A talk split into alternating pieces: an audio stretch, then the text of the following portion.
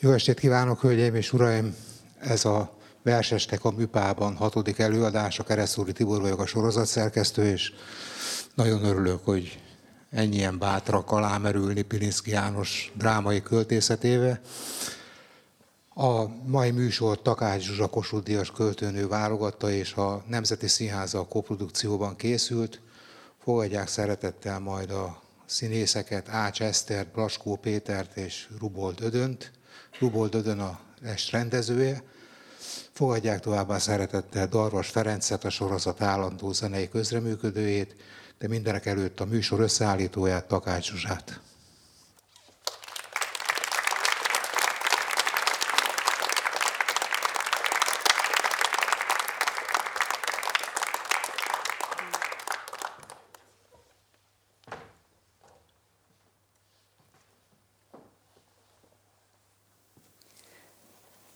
Jó estét kívánok mindenkinek! Pilinszki bevezetőmnek a gyökértelenség és hazatalálás címet adtam. Nem tudom, nem túl tetszetőse a cím. Lehet-e a pálya első szakaszát, a 46-os trapéziskolát és az 59-ben megjelent Hajmadnapon című kötet verseit, hanem is kizárólagosan, de jellemzően a leszámolás a gyökerek kitépésének gesztusával jellemezni.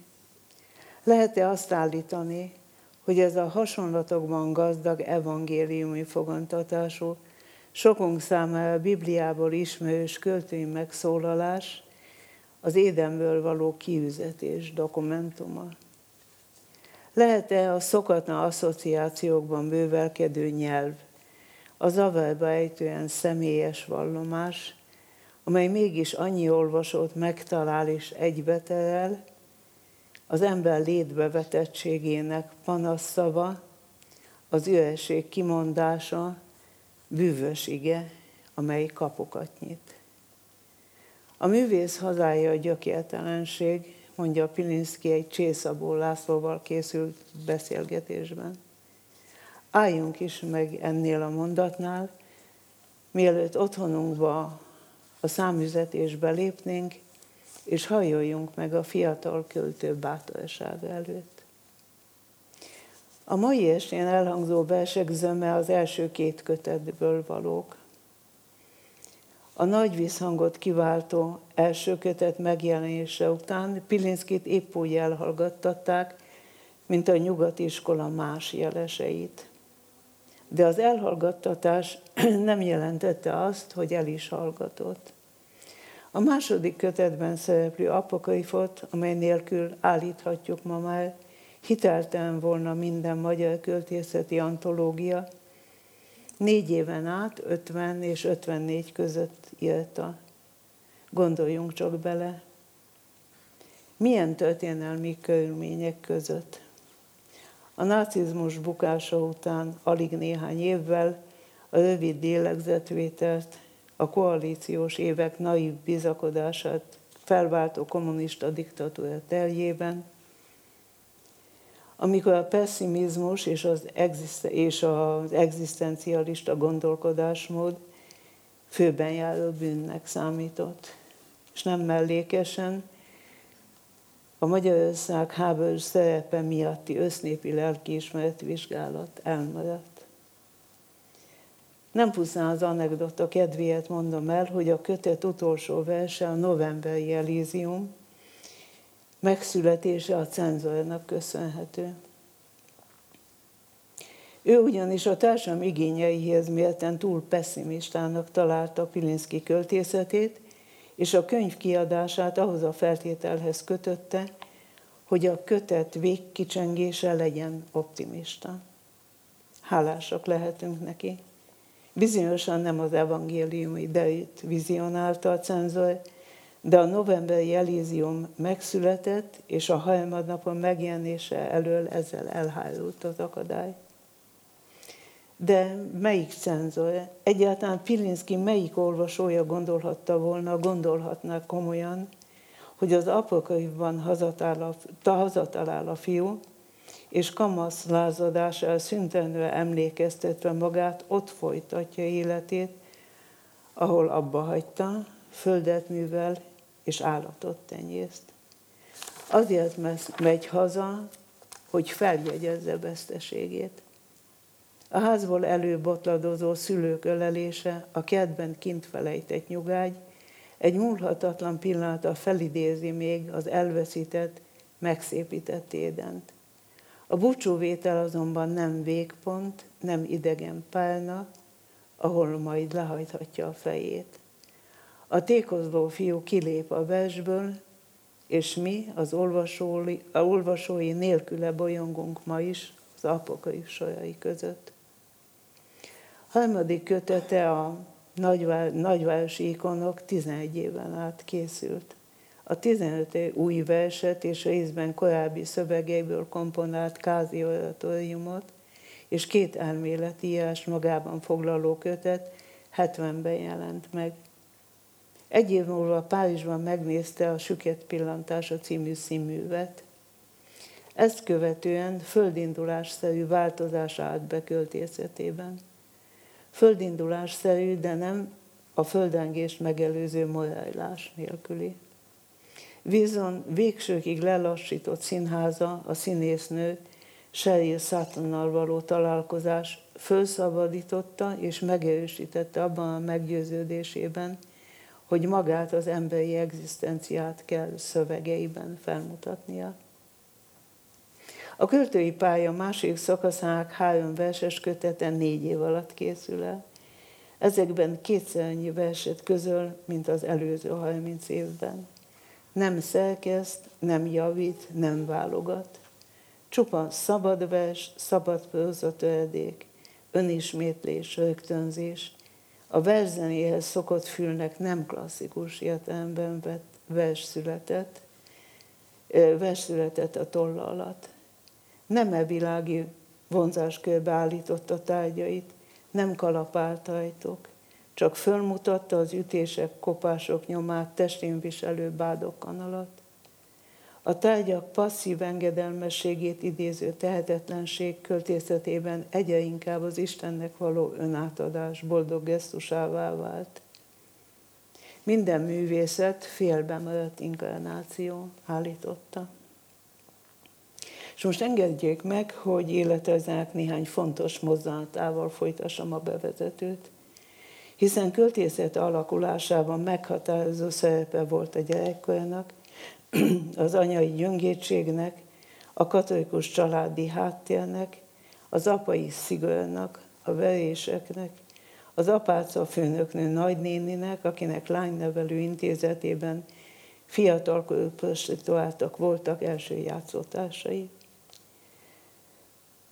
Költészetét különösképpen a különösképpen a pálya másik szakaszának versnyelvét döntő módon befolyásolta, hogy beszélni attól a nagynényétől tanult, aki egy baleset miatt megelgett egy másfél éves gyerek beszédszintjén.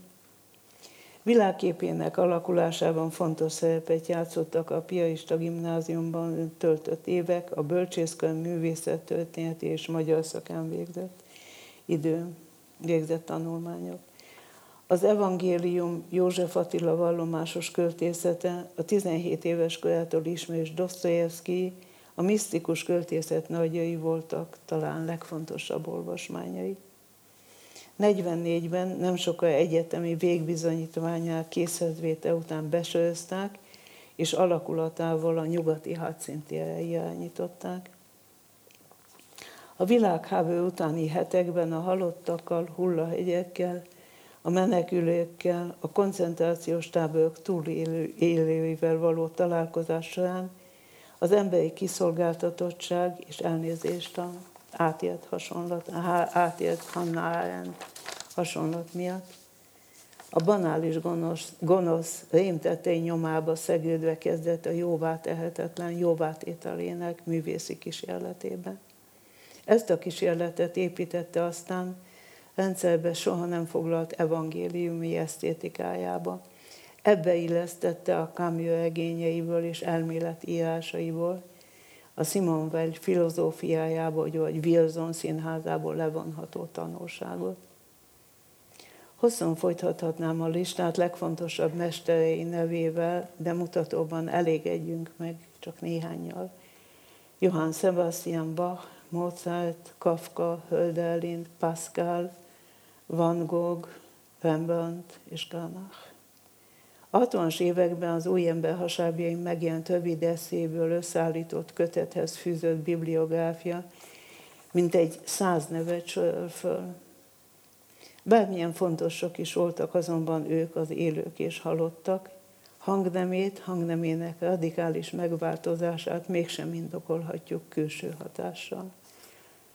A mozdulatán elkötelezettség Wilsoni koncepciója, ahogyan a többi addigi hatás is, pusztán csak megerősítette, mondjuk így végzetében, hogy helyes úton jár, amikor a lényegre összpontosító eszköztelenséget, az elemi nyelvet választja, a megfogalmazás gazdagsága, a jó hangzás, az eufónia helyett. A dadogást, az ismétlést, az önismétlést és a mesztelenséget.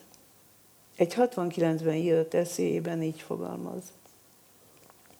Ha válaszolnom kellene, mi az, ami minden művészi alkotásban közös, hosszú esztendők tapasztalatából egyetlen stílusjegyet jelölnék meg, és ez valamiféle mezitelenségi fok. A hazai és nemzetközi siker egy pillanata sem tévesztette meg. A széles út követése helyett a kiüresedést, a vágyak és képességek kioltását, a misztika szűkösvényén való haladást, és ezzel az elhallgatást választotta. Halála előtt hat évvel már írja az utolsó verset. Az evangéliumi esztétika jelentését fejtegetve a bőgők találkozás élményével szembeállította az evangélium szeretet és egyesülés élményét. A folyamát el kellene felejtenünk, mondta egy beszélgetésben. A stiláris kultúrák engem hideg palotára emlékeztetnek, míg az evangélium meleg ól. Ismét másút az új szövetségi szakaszt módosítva így nyilatkozott. Minden igaz művész úgy nyeri el életét, hogy elveszíti azt. Pilinszki költészetének jellemzésére nem találhatnánk alkalmasabb zárómondatot.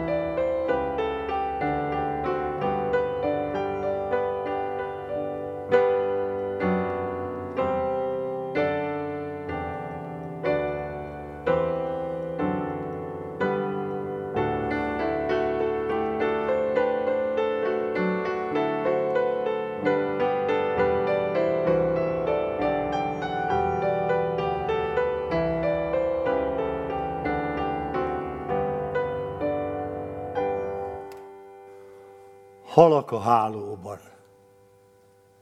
Csillaghálóban hányódunk, partra vont halak, szánk a semmiségbe tátog, száraz űrt harap. Suttogón hiába hív az elveszett elem, szúró kövek kavicsok közt fuldokolva kell egymás ellen élnünk, halnunk. Szívünk megremeg, Vergődésünk testvérünket sebzi, folytja meg. Egymást túlkiáló szónkra visszhang sem felel.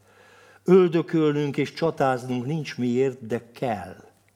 Bűnhődünk, de bűnhődésünk mégse büntetés. Nem válthat ki poklainkból semmi szenvedés. roppant hálóban hánykódunk, és érférkor talán étek leszünk egy hatalmas halászasztalán. Magamhoz. Bátran viseld magányodat, én számon tartlak téged. Ne hagyd a sorsod csillagokra, benned érjen a végzet. Vállat két éber sarka közt, ha sisteregve átcsap, tudom, több vagy mindannyiunknál. Benned vakít a bánat. Légy hát akár az állatok oly nyersen szép és tiszta, bátran figyelj, mint ők figyelnek kegyetlen titkaikra. S egy éjjel magad sem tudod, mint égigérő ének feljönnek benned napjaid, a halhatatlan évek. Az este nem lel senki rád, az este sírva, késve, hiába járják pitvarod. Csak én látlak, vagy én se. Tilos csillagon. Én tiltott csillagon születtem. A partra üzve ballagok, az égi semmi habja elkap, játszik velem, és visszadob. Nem is tudom, miért vezeklek. Itt minden sziszenő talány, ne fusson el ki lenn a parton, e süppet parton rám talál. És ne félj te sem, ne fuss előlem, inkább csittítsd a szenvedést. Csukott szemmel szoríts magadhoz, szoríts merészen, mint a kést. Légy vakmerő, ítélj tiédnek, mint holtak lenn az éjszakát. Vállad segítse gyenge vállam, magam már nem bírom tovább. Én nem kívántam megszületni.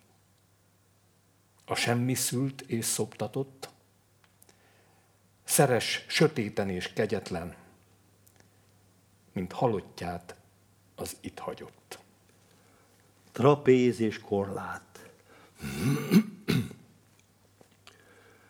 Sötéten hátat fordítasz kisikló homlokodra, a csillagöves éjszakát kezem hiába fonja. Nyakad köré ezüst pihék szelít pilléi gyűlnek, bizalmasan belém tapadsz, nevetsz, vadul megütlek. Sugárzó párkányon futunk, elgáncsolom a lábad, Fölugrasz és szemembe kapsz, sebezhetetlen állat. Elszűkül arcod, hátra buksz, vadul zuhanni kezdesz, az éjszaka trapézain röpülsz tovább, emelkedsz a rebbenő való fölé. Kegyetlen, néma torna, még csak nem is kiálthatok, követlek szívdobogva, merészen ellököm magam, megkaplak és ledoblak, elterülünk hálóiban a rengő csillagoknak. Most kényszerítlek, válaszolj, mióta tart te hajsza? Megalvad szememben az éj, kikezdte és akarta. Mi lesz velem, és mi lesz veled? Vigasztalan szeretlek. Ülünk az ég korlátain, mint elítélt fegyencek mintha föld alatti harc. Napokra elfeledtelek, döbbentem rá egy este, üres zsebemben álmosan cigarettát keresve. Talán mohó idegzetem falánk bozótja nyelt el.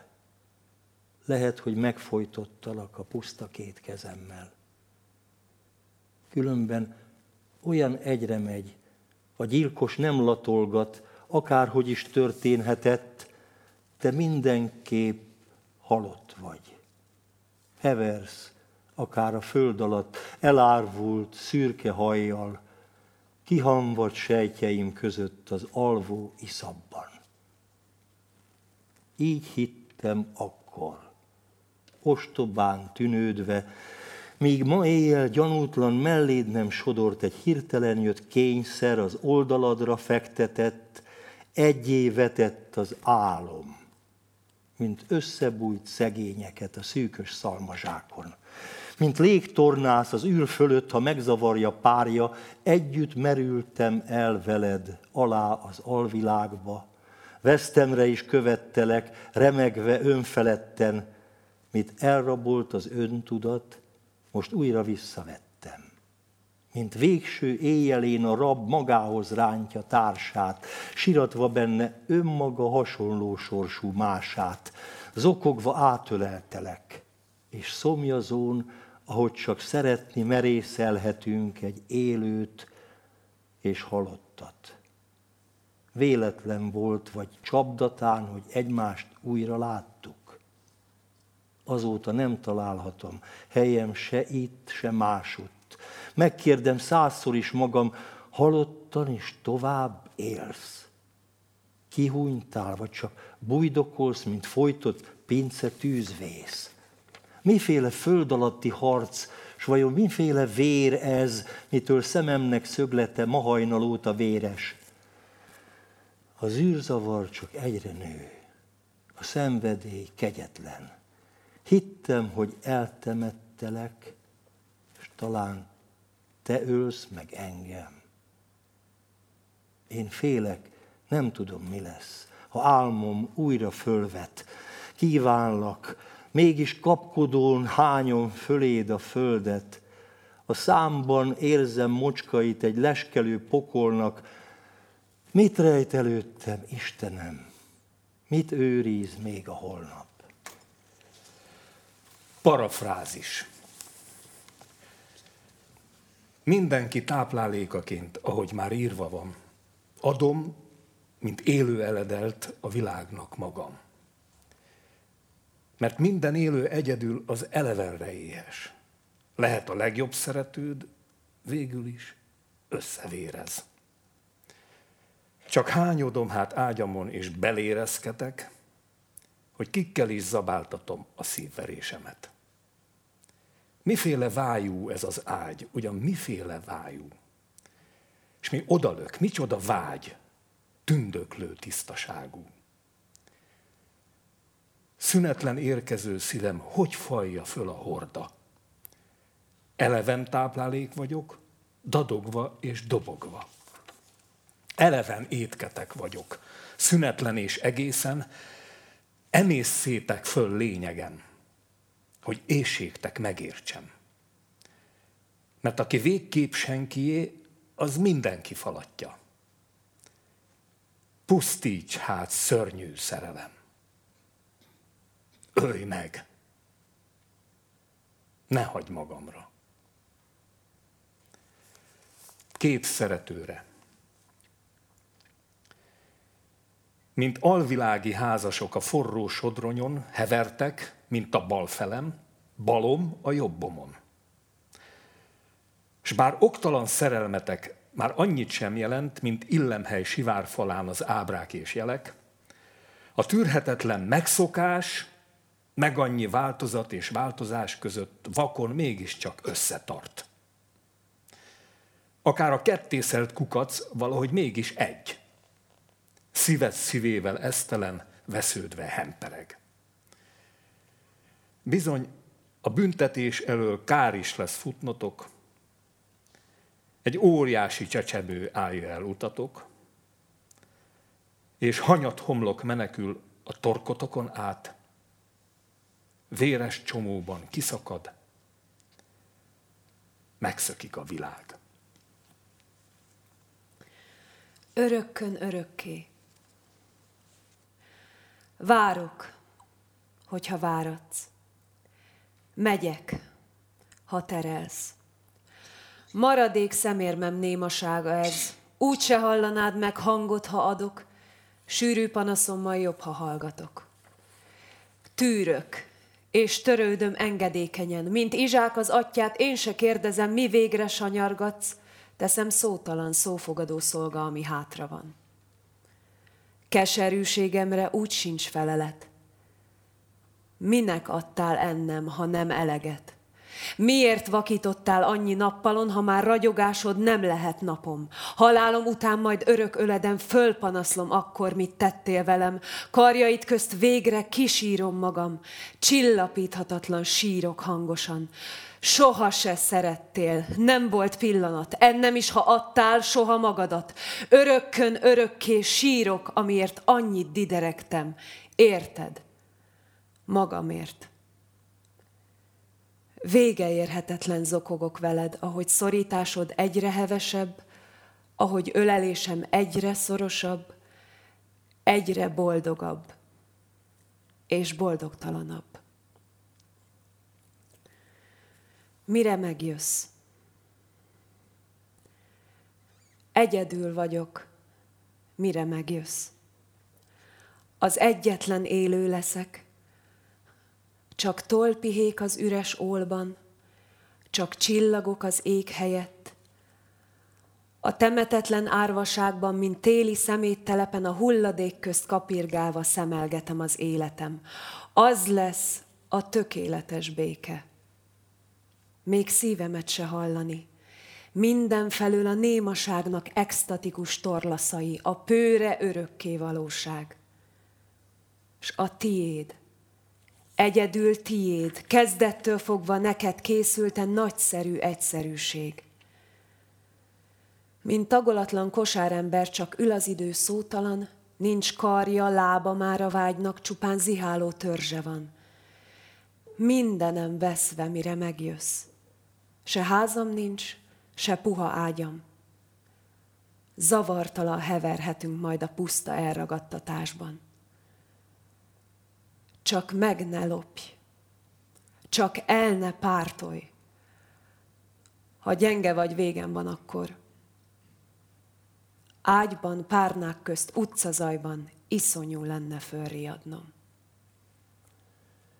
Őszi vázlat.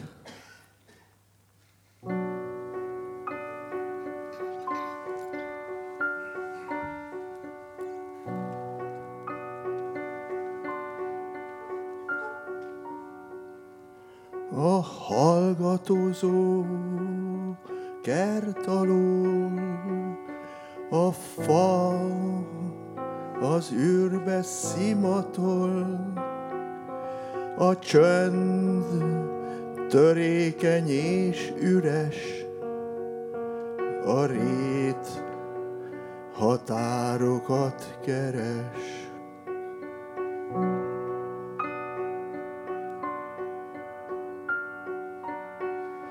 Riadtan elszorul szíved, az út lapulva elsiet, a rózsatő is ideges, mosolyjal önmagában les.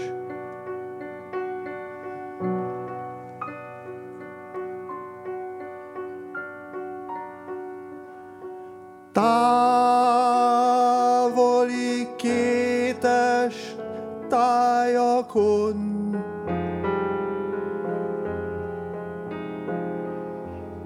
Készülődik a fájdalom.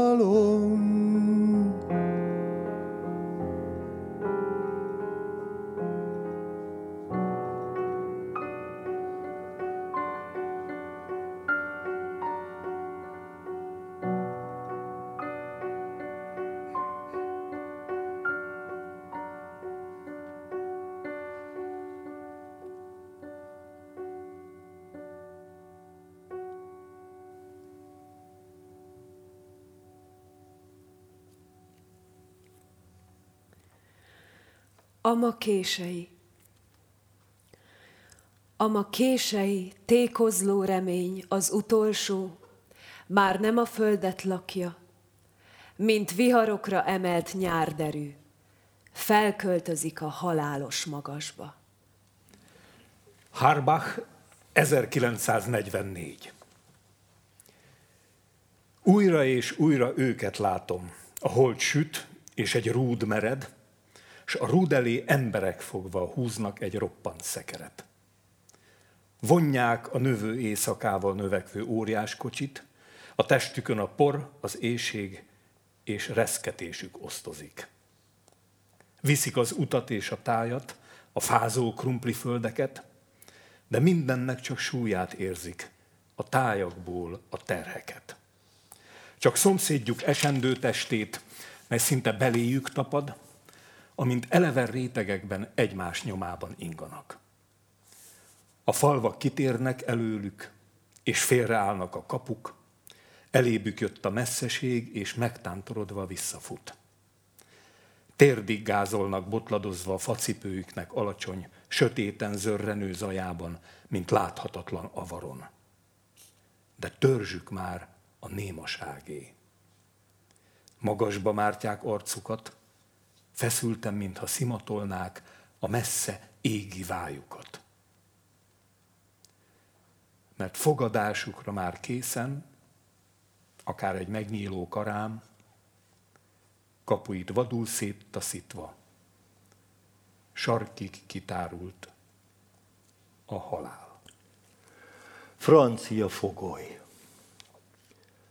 Csak azt feledném, azt a franciát, kit hajnal fele a szállásunk előtt a hátsó udvar sűrűjében láttam lopódzani, hogy szinte földben nőtt. Körülkutatva éppen visszanézett, s hogy végre biztos rejteket talált, övé lehet a zsákmánya egészen, akármi lesz is, nem mozdul odább. És már ette is, már falta is a répát, mint úgy lophatott rongyai alatt. Nyers marharépát evett, de a torkán még alig ért le, jött is a falat. És undorral és gyönyörrel a nyelvén az édes étel úgy találkozott, mint telhetetlen testi mámorukban a boldogok és boldogtalanok. Csak azt a testet, reszkető lapockát, a csupa bőr és csupa csont kezet, a tenyerét, mely úgy tapadt a szájra, és úgy adott, hogy maga is evett. Az egymás ellen keserülő szervek reménytelen és dühött szégyenét, amint a végső összetartozást is önnön maguktól kell, hogy elvegyék. Az a makogó örömről a suta lábát, ahogy lemaradt, és semmisült, kuporgott a testnek, vagy gyönyöre és gyötrelme alatt. A pillantását azt feledném egyszer. Ha fuldokolva is, de fal tovább, és egyre mégis, mindegy már akármit, csak enni, bármit, ezt, azt, önmagát. Minek folytassam? Őrök jöttek érte, a szomszéd fogoly táborból szökött.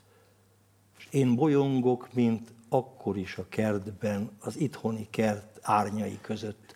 A jegyzetemben nézek és idézem, csak azt feledném, azt a franciát, és a fülemből, a szememből, a számból, a heves emlék forrón rám kiált, éhes vagyok. És egyszeriben érzem a halhatatlan éjséget, amit a nyomorult már réges-rég nem érez, se földi táplálék nem csillapít. Belőlem él és egyre éhesebben, és egyre keservesebb vagyok neki, ki el lett volna bármi eleségen, most már a szívemet követeli. Ravensbrücki passió. Kilép a többiek közül, megáll a kockacsendben, mint vetített kép hunyorog rabruha és fegyencfej félelmetesen maga van, a pórusait látni, mindene olyan óriás, mindene oly parányi. És nincs tovább. A többi már, a többi annyi volt csak. Elfelejtett kiáltani, mielőtt földre roskadt. Harmadnapon és fölzúgnak a hamuszín egek, hajnal fele a Ravensbrücki fák, és megérzik a fényt a gyökerek, és szél támad, és fölzeng a világ. Mert megölhették hitvány zsoldosok, és megszűnhetett dobogni szíve. Harmadnapra legyőzte a halált. Et resurrexit tercia die. Aranykori töredék. Öröm előzi, hirtelen öröm, ama szemérmes szép anarhia. Nyitott a táj, zavartan is sima, a szél sikált a torlaszos tetőkre, a tengerkőre, háztetőre látni, az alkonyati rengeteg ragyog. Kimondhatatlan jól van, ami van. Minden tetőről látni a napot. Az össze-vissza zűrzavar kitárul a házakon, s a házak tűzfalán, a világvégi üres kutyaolban aranykori, és ugyanaz a nyár, és ugyanaz a lüktető öröm, dobog, dobog a forró semmiben, ellök magától, eltaszít szívem, és esztelen szorít, szorít magához. Mi készül itt e tenger ragyogásból? Ha lehunyom is süti a szemem, mi kívül izzott belül a pupillán, itt izzít csak igazán ideben. A világ is csak vele fényesül az örömtől, aminek neve sincsen. Mint vesztőhelyen olyan vakító és olyan édes, úgy igazi minden. Jelenések 8, 7 és lát az Isten égő mennyeket, s a mennyszínén madarak szárnya röptét, és látja, mint merülnek, mind alább, a tűzkorongon átkerülni gyöngék, és véges végig, mint a rézveres olyan színűt, dirib darabra törtet, hol nem találni mától egy kapást, a földet látja, még egyszer a földet, a pusztaságot és a zűrzavart, lovaskocsit keresve, hol kigázol, de látja Isten, nincsen arra mód kitörni út, remény elátomásból. Apokrif. Mert elhagyatnak akkor mindenek. Külön kerül az egeké, és örökre a világ végi eset földeké, és megint külön a kutyaólak csöndje a levegőben menekülő madárhad, és látni fogjuk a kelő napot, mint tébolyult pupilla néma, és mint figyelő vadállat oly nyugodt. De virrasztván a szám kivettetésben, mert nem alhatom akkor éjszaka, hányódom én, mint ezer levelével, és szólok én, mint éjidőn a fa Ismeritek az évek vonulását, az évekét a gyűrött földeken, és értitek a mulandóság ráncát, ismeritek törődött kész fejem, és tudjátok nevét az árvaságnak, és tudjátok, miféle fájdalom tapossa itt az örökös sötétet hasat patákon, hártyás lábakon az éjszakát, a hideget, a gödröt, a rézsút forduló fegyenc fejet. Ismeritek a dermet vájuk, a világi kint. Ismeritek? Feljött a nap. Veszőnyi fák sötéten, a haragos ég infravörösében. Így indulok szemközt a pusztulással egy ember lépked hangtalan, nincs semmije, árnyéka van, meg botja van, meg rabruhája van. Ezért tanultam járni, ezekért a kései keserű léptekért. És majd este lesz, és rám kövül sorával az éjszaka, én hunyt pillák alatt őrzöm tovább be vonulást, e lázas fácskákat, ágacskáikat, levelenként a forró kicsi erdőt. Valamikor a paradicsom állt itt. Félálomban újuló fájdalom hallani óriási fájt. Haza akartam, haza jutni végül, ahogy megjött ő is a Bibliában. Írtóztató árnyam az udvaron, törődött csönd, öreg szülők a házban. És már jönnek is, már hív.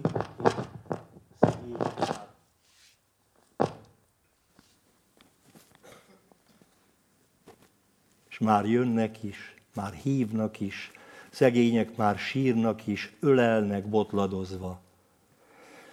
Visszafogad az ősi rend, kikönyöklök a szeles csillagokra. Csak most az egyszer szólhatnék veled, kit úgy szerettem. Év az évre, de nem lankadtam mondani, mint kisgyerek sír deszkarésbe a már-már elfuló reményt, hogy megjövök és megtalállak. Torkomban lüktet közeled, riadt vagyok, mint egy vadállat. Szavaidat, az emberi beszédet én nem beszélem. Élnek madarak, kik szívszakadva menekültek mostan az ég alatt, a tüzes ég alatt. Izzó mezőbe tűzdelt árva lécek és mozdulatlan égő ketrecek. Nem értem én az emberi beszédet, és nem beszélem a te nyelvedet hazátlanabb az én szavam a szónál. Nincs is szavam. Iszonyú terhe omlik alá a levegőn, hangokat ad egy torony teste. Sehol se vagy. Mi üres a világ. Egy kerti szék, egy kínfelett nyugágy, éles kövek közt árnyékom csörömpöl fáradt vagyok. Kimeredek a földből. Látja Isten, hogy állok a napon. Látja árnyam kövön és kerítésen. Lélegzet nélkül látja állani árnyékomat a levegőt lemprésben. Akkorra én már mint a kő vagyok, halott redő, ezer rovátka rajza egy jó tenyérnyi törmelék akkorra már a teremtmények arca. És könyv helyett az arcokon a ráncok. Csorog alá, csorog az üres árok. Bordal.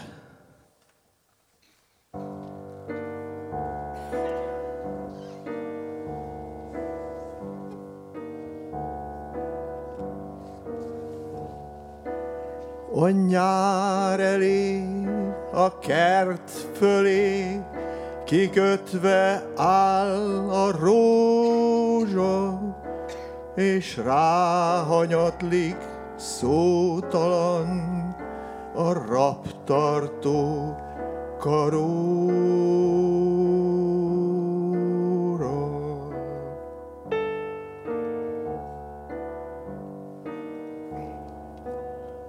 Fűszfaág is levele, még egy se hult a porban, s tenger szemét örökre már szeszélyesen lehúnyta.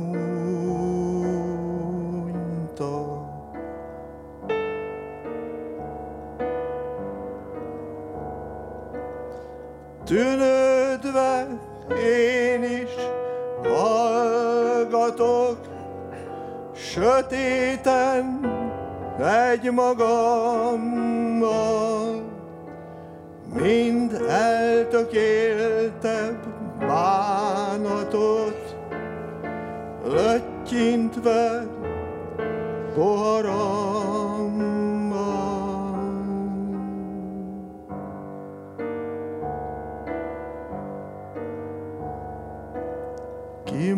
Kimondhatatlan egyedül, apátlan és anyátlan, meg annyi tompa áldozat, hervadozunk a.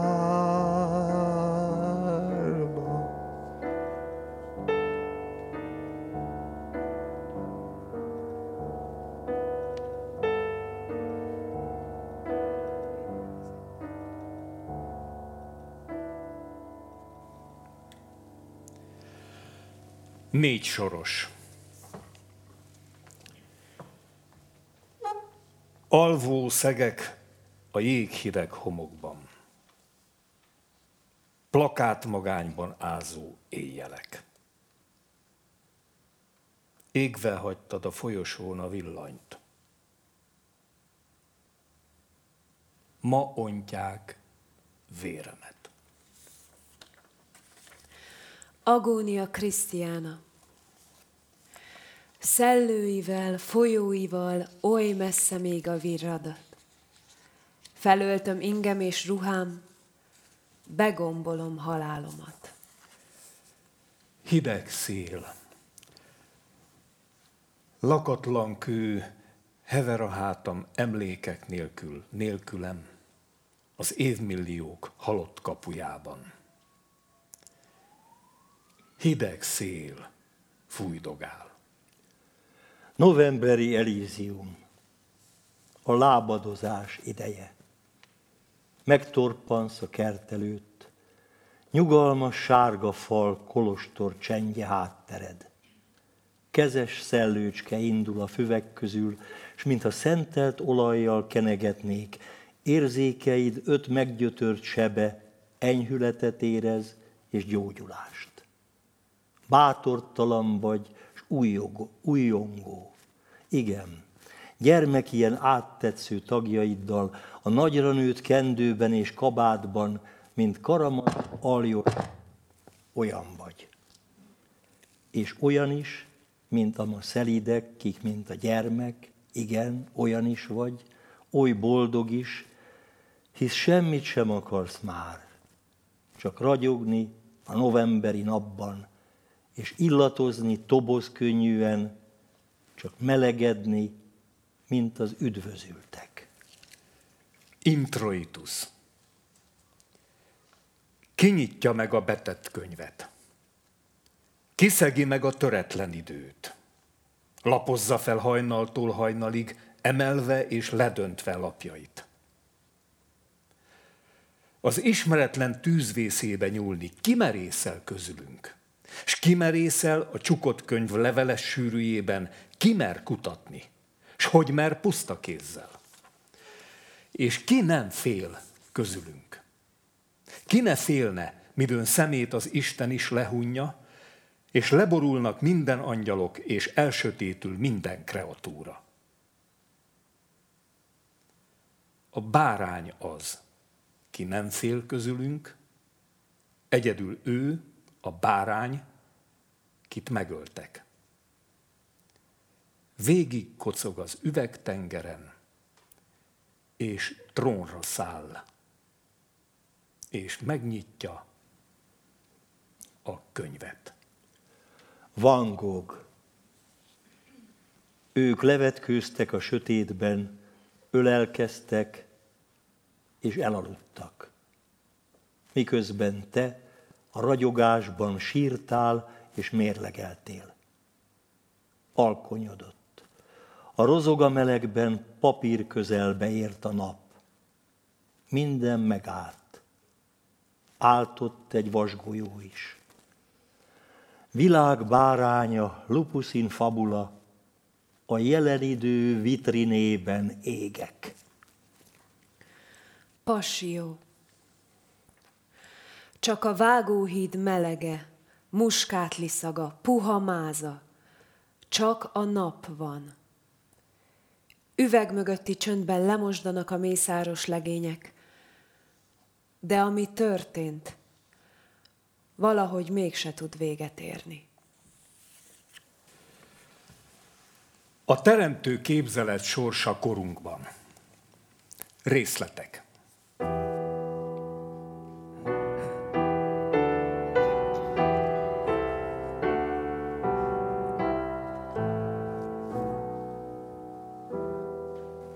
Jól értem, Baudelaire élesen különválasztja a fantáziát a képzelettől. A fantázia a felület hígabb közegében az álmodozás szabados kombinációiban raboskodik és tévejeg. Ezzel szemben a teremtő képzelet az immár elemezhetetlen egyszerűséget törekszik elérni, ahová a képzelet csak a föltétlen engedelmesség árán találhat haza. Művészi teremtés a szószoros értelmében nincsen. De az engedelmes képzelet érintkezésbe léphet azzal az abszolút szabadsággal, szeretettel, jelenléttel és otthonossággal, amivel Isten a világot választotta. Röviden, az, amit mi teremtő képzeletnek nevezünk, nem egyéb, mint a képzelet odaadása. Passzív teremtés.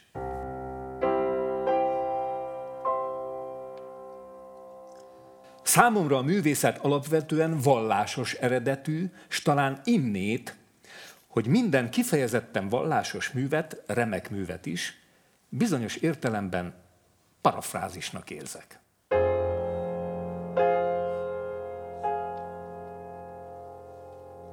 Bűnbeesésünkkel úgy vélem nem csak értelmünk homályosult el, és nem csupán akaratunk vált hajlamossá a rosszra, de képzeletünk is bűnbe esett.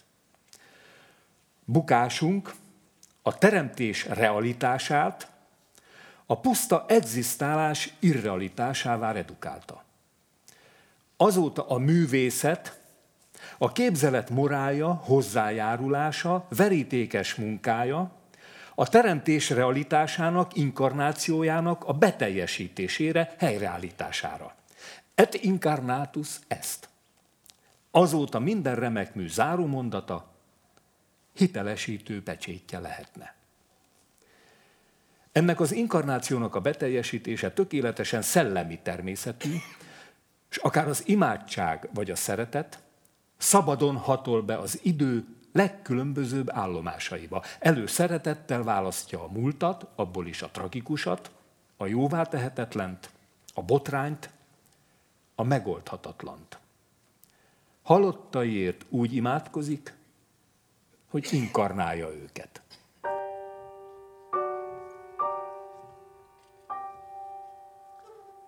Sokat írtak misztika és művészet rokonságáról. Valójában a kettő úgy egy, hogy tökéletes ellentéte egymásnak. Ugyanannak az útnak, ugyanannak a szeretetnek, a világból felszálló és a világba alászálló, de mindenképpen tökéletesen egybeeső két ága, az odaadó engedelmességnek és a fölszabadult extázisnak dinamikus egyensúlyában, kifürkészhetetlen békéjében. Jákob létrája.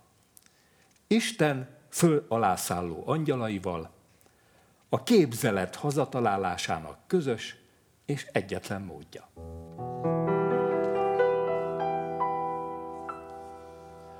Ha a korunkat nézzük, képzeletünk sorsa meglehetősen nyugtalanító és tragikus. Nem mondanám azt, hogy végleg föladta verítékes hivatását, de kétségtelenül eretnek utakra, mellékösvényekre tévedt.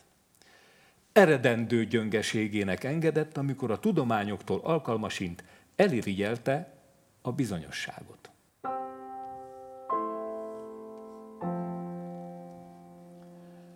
Amikor a lélek elfárad, és vele együtt a képzelet, a stílusban valamiképp úgy tárgyasítjuk a világot, ahogy az elfáradt szerelem tárgyasítja a szexualitásban a másikat. A világ súlyának mindig teremtő vállalásával szemben fölülkerekedik a világiasság, a testiesség, egy szóval az anyagiasság szelleme, inkarnációnknak a nihillel tehermentesített, a felületig pillanatig biztosított és súlyosbított hiú uralma. Paradox módon azonban mégiscsak megvakultunk, utoljára még legfőbb ambíciónkat, jelenlétünk élményét is szem elől vesztettük.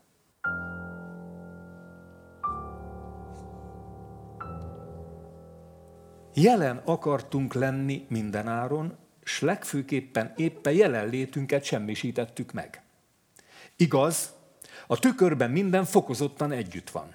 Ami kívül esik rajta, látszatra semmi, valójában egyedül érdemes. Miután pedig épp ez az egyedül érdemes vált sivataggá, a tükör minden gazdagságát, meglepetését semminek találjuk. Maradt tehát a kérdés. Összetörhetjük-e a tükröt saját erőnkből? Nem tudom. Aligha. Amit tudok, egyedül annyi, hogy Isten időről időre átvérzi a történelem szövetét, és a szituáció kegyelméből az ember ismét engedelmessé válik. Auschwitz ma múzeum. Mégis a vitrinekben fölhalmozott tárgyakon föllelhető ütések és kopások a század, az élet betűi. Örök tanulság. Akik itt a jeleket leírták, sose jutottak el talán mondataik megfogalmazásáig. Újabb bizonyíték amellett, hogy a valódi dolgok mennyire kívülesnek a személyes teljesítmény belátható határán. A valódi érték a terített asztal, amihez mindenki hivatalos, ahol mindenki jól lakhat, anélkül, hogy bárkit is megrövidítene. Az isteni kontextusban legtöbbször más, aki az értéket megéli, és megint más, aki esetleg megírja. Mit számít? Isten az, és egyedül ő az, aki ír. A történések szövetére, vagy a papírra.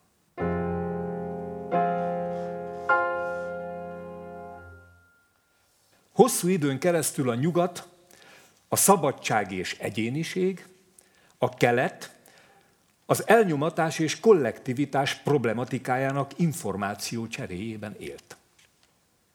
De ez se igaz, se a múltra, se a jelenre vonatkozólag. A múlt században Dostoyevsky épp keleten írta meg az egyén, és jelen századunkban Simon Weil az emberi massza leghitelesebb passzusait. A valódi engedelmesek mindenkor mindenről tudtak és tájékoztattak.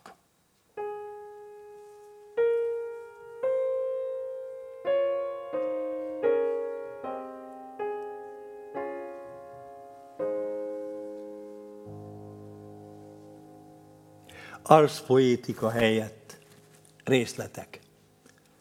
Néhány rövid bekezdésben arra az egyetlen kérdésre kísérelnék meg némi választ találni, hogy személy szerint miért tartom aktuálisnak a keresztény ihletésű költészet szerepét, és miben is látom annak feladatát a mai világban. Egyéni elkötelezettségemhez a döntő érvet minden bizonyal nemzedékemnek épp legáltalánosabb élménye az elmúlt világháború szolgáltatta. Igaz, a frontok azóta elnémultak, a háború véget ért, a koncentrációs táborok bezárták kapuikat. Auschwitz ma múzeum. Falai közt a múlt véghetetlen súlyjal és igénytelenséggel van jelen már. Legotthonosabb tárgyaink, hétköznapi civilizációnk szinte valamennyi eszköze az utolsó elhányt bádol kanálig soha nem látott metamorfózison ment itt keresztül. Valamennyit egyazon jelentés elvéthetetlen jegyei borítják. Ütések és kopások, miknek kibetűzésére alig tettünk valamit. Pedig ezek a század betűi, ezek a kor betűformái.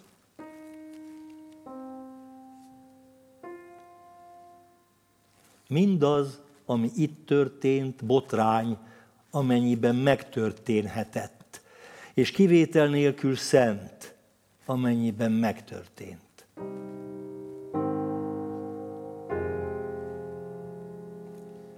A halottaknak senki élőre nincs szükségük többé, mégis külön-külön és mindenkinél makacsabbul hívnak minket.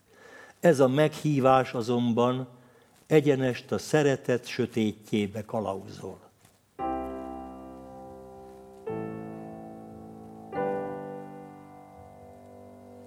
Albert Camus a Sisyphus mítosza Le Mythe de Sisyphe című könyvében szemére veti Dostoyevskynek, hogy fölismerve a világ abszurditását, mégse írt abszurd regényt, hanem a hit vigaszába menekült. Csak hogy a világ abszurditásának fölismerésén túl, és épp a menekvés irányában van egy még következetesebb, ha úgy tetszik, még abszurdabb lépés, és ez a világ képtelenségének a vállalása.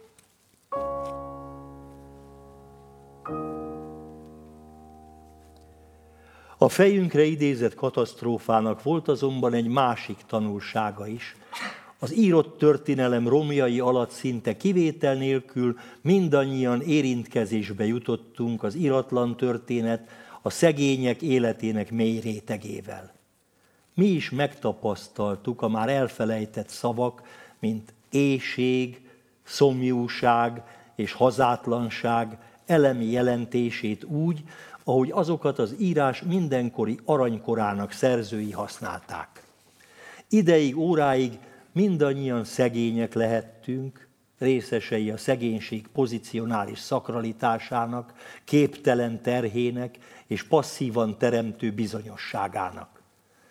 A tények mögül száműzött Isten időről időre átvérzi a történelem szövetét. Ami nyomot hagy rajta, oly véghetetlenül igénytelen, hogy kérdéses, valaha is föl tudunk érni hozzá.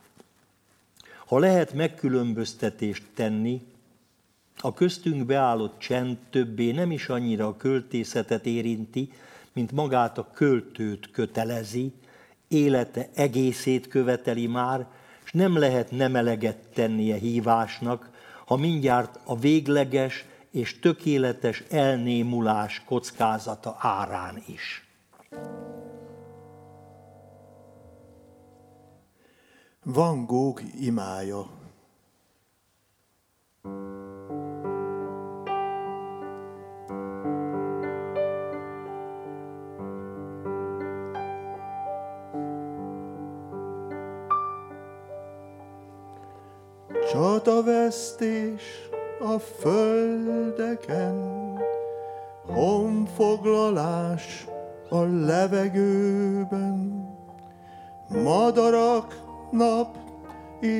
Megint madarak, estére mi marad belőlem.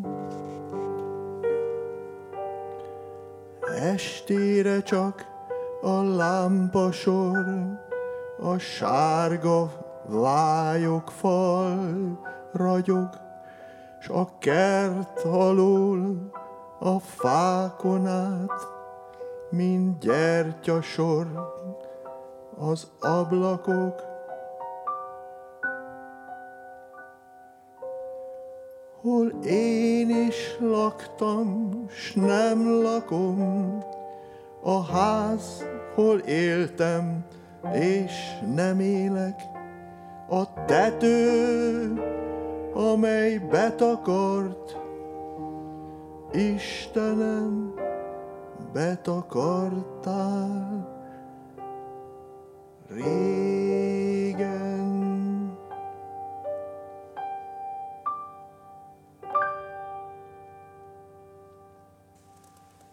Monstrancia. Amiként kezdtem.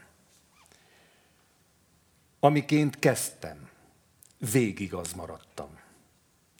Ahogyan kezdtem, mindvégig azt csinálom. Mint a fegyenc, ki visszatérve falujába, továbbra is csak hallgat, szótlanul ül pohárbora előtt. A hóhér szobája. Szalonna szag. Muskátli szag. Tengert sose látni a hóhér szobájának ablakából. A tenger istené, és az ablak csukva van. Milyen más a vesztőhely illata és a bárány, amikor érte jönnek. Külön ítélet. Külön ítélet minden éjjel. magányos exhumáció. Kiemelek egy ismeretlen embert a semmiből, és eleresztem őt. Örökmozgó. A világbank elektromos szívében az örökmozgó föl lejár, mint egy tükör, mint egy koporsó, mozgókép, vitrin, üveghintó, akár egy óriási mécses, holdfáradt, óriás kísértet. Nincs több. Nincs több, nincs, mint a bűnözők szeme, az a bizonyos, merev tekintet, mely szigorú akár a nap, és berajzolja komoran és ugyanakkor fényesen a vágóhidak s a földi királyok színe hagyott, szomorú méltóságát. Ezek a szemek, Egyedül ele, eme pillantások méltóak észrevenni a halált és a virágok átöltözködését. Egyedül ők tudják elkiáltani a világ minden bánatát, és egyedül ők tudják elhallgatni Isten titkát szemközt a lincselő tömeggel. A tékozló fiú keresése. Itt lakott kétségtelenül. Látod? Látom. A mi fiunk. Ülj az ablakba, nézd a házakat, aztán a szobát, falakat, a jégveremnél hidegebb éléskamrát, mosdóhelyet. Most pedig induljunk haza. Egyenes labirintus. Milyen lesz az a visszaröpülés, amiről csak hasonlatok beszélnek? Olyan félék, hogy oltár, szentély, készfogás, visszatérés, ölelés, fűben, fák alatt megterített asztal, hol nincs első és nincs utolsó vendég. Végül is milyen lesz? Milyen lesz a nyitott szárnyú, emelkedő zuhanás, visszahullás a fókusz lángoló közös fészkébe? Nem tudom, de mégis, hogyha valamit tudok, Hát ezt tudom, e forró folyosót, e nyílegyenes labirintust, melyben mind tömöttebb és mind tömöttebb és egyre szabadabb a tény, hogy röpülünk. Így teltek napjaink. Ország Lilinek. Az ütközet hajnalban vette kezdetét. Fél ötkor a gyalogság támadott. A menetoszlop sebektől borítva sebeket követelt, amikor a természet váratlanul fölmutatta hattyú nyakát. Nagyanyám a verandán terített. Az ágyúk messziről egy széles domb mögül tüzeltek. A gyalogosok közt akadt néhány veterán, bakancsuk elnehezedett a sáros, nedves fűben. Családjuk egy másik földrész éjszakájában aludt még. A közeli templomban misére harangoztak. Beléptünk a hűvös boltívek alá. A pirított kenyérszeleteken megolvadt a vaj, túlcsordult a méz. Mi gyerekek nem beszélhettünk az asztalnál, az abroszt néztük, egymás mozdulatát s a fölnőttekét, és távolról a lovasság készülődésére füleltünk, valamiféle sose látott förfordulás reménytelen áhítatában. Este aztán fölcsavartuk a petróleumlámpát, lemostuk a halottakat, bepójáltuk a csecsemőket, és ámulva megbámoltuk a porköpenyes kisfiút. Szemmel követve minden mozdulatát, amikor egyedül az óriási télben föllépkedett a jeges lépcsőkön, a betemetett tabernákulumig, s fölmutatta a napot, mely kicsi volt, izzó és vörös is, akár a golyók nyoma, vagy még inkább, mint egy kisírt szem, mely végre ismét hajlandó szembenézni azzal, aki megbántotta.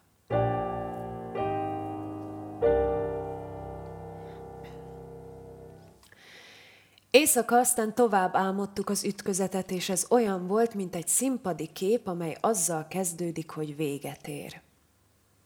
A vendégek fölkelnek az asztaltól, a szoba kiürül, Egy fiatal lány lesöpri a morzsát, rendet rak, sötét lesz. Ettől kezdve minden támad és minden menekül. A bevalhatatlan sorsok, a bevalhatatlan helyzetek. És reggel úgy ébredünk a háborúra, mint magára a rendre, mintha a torkolattüzekkel az örök béke közeledne a világra.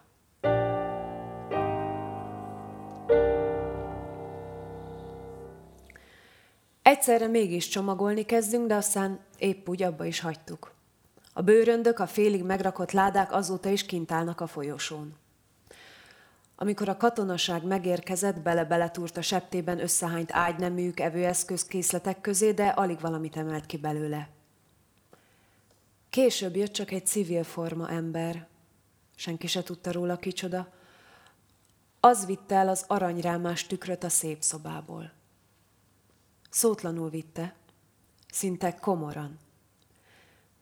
Meg is csodáltuk nyugalmát, és mi gyerekek utána is még sokáig lelkendezve beszéltünk arról, ahogyan az addig mozdulatlan tükörben megmozdult, szinte lépkedett a szoba, aztán a folyosó, a veranda, majd az udvar, és sokáig, nagyon sokáig a kert, a fák, s végül a nagykapu. Egy szóval mindaz, ami idáig sosem mozdulhatott el a helyéről.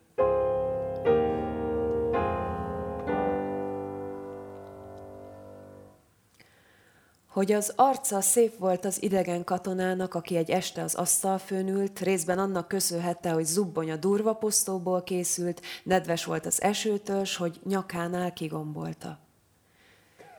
Személyében az ismeretlen vált ismerőssé, a veszély megnyugtatóvá, a rablás adományá, az ítélet bocsánattá. És van-e szebb annál, mint amikor az apokalipszis lovasa kenyeret szel a lámpafényben, cigarettára gyújt, és ágyba kívánkozik éjfél után. A befejezés kezdete. Fölkelünk az asztal mellől, a szoba kiürül, sötét lesz. És a sötétben egy fiatal lány elátkozza az életét, maga magát, úgy, ahogy van a világot. Hát így teltek napjaink az örökös háború korában.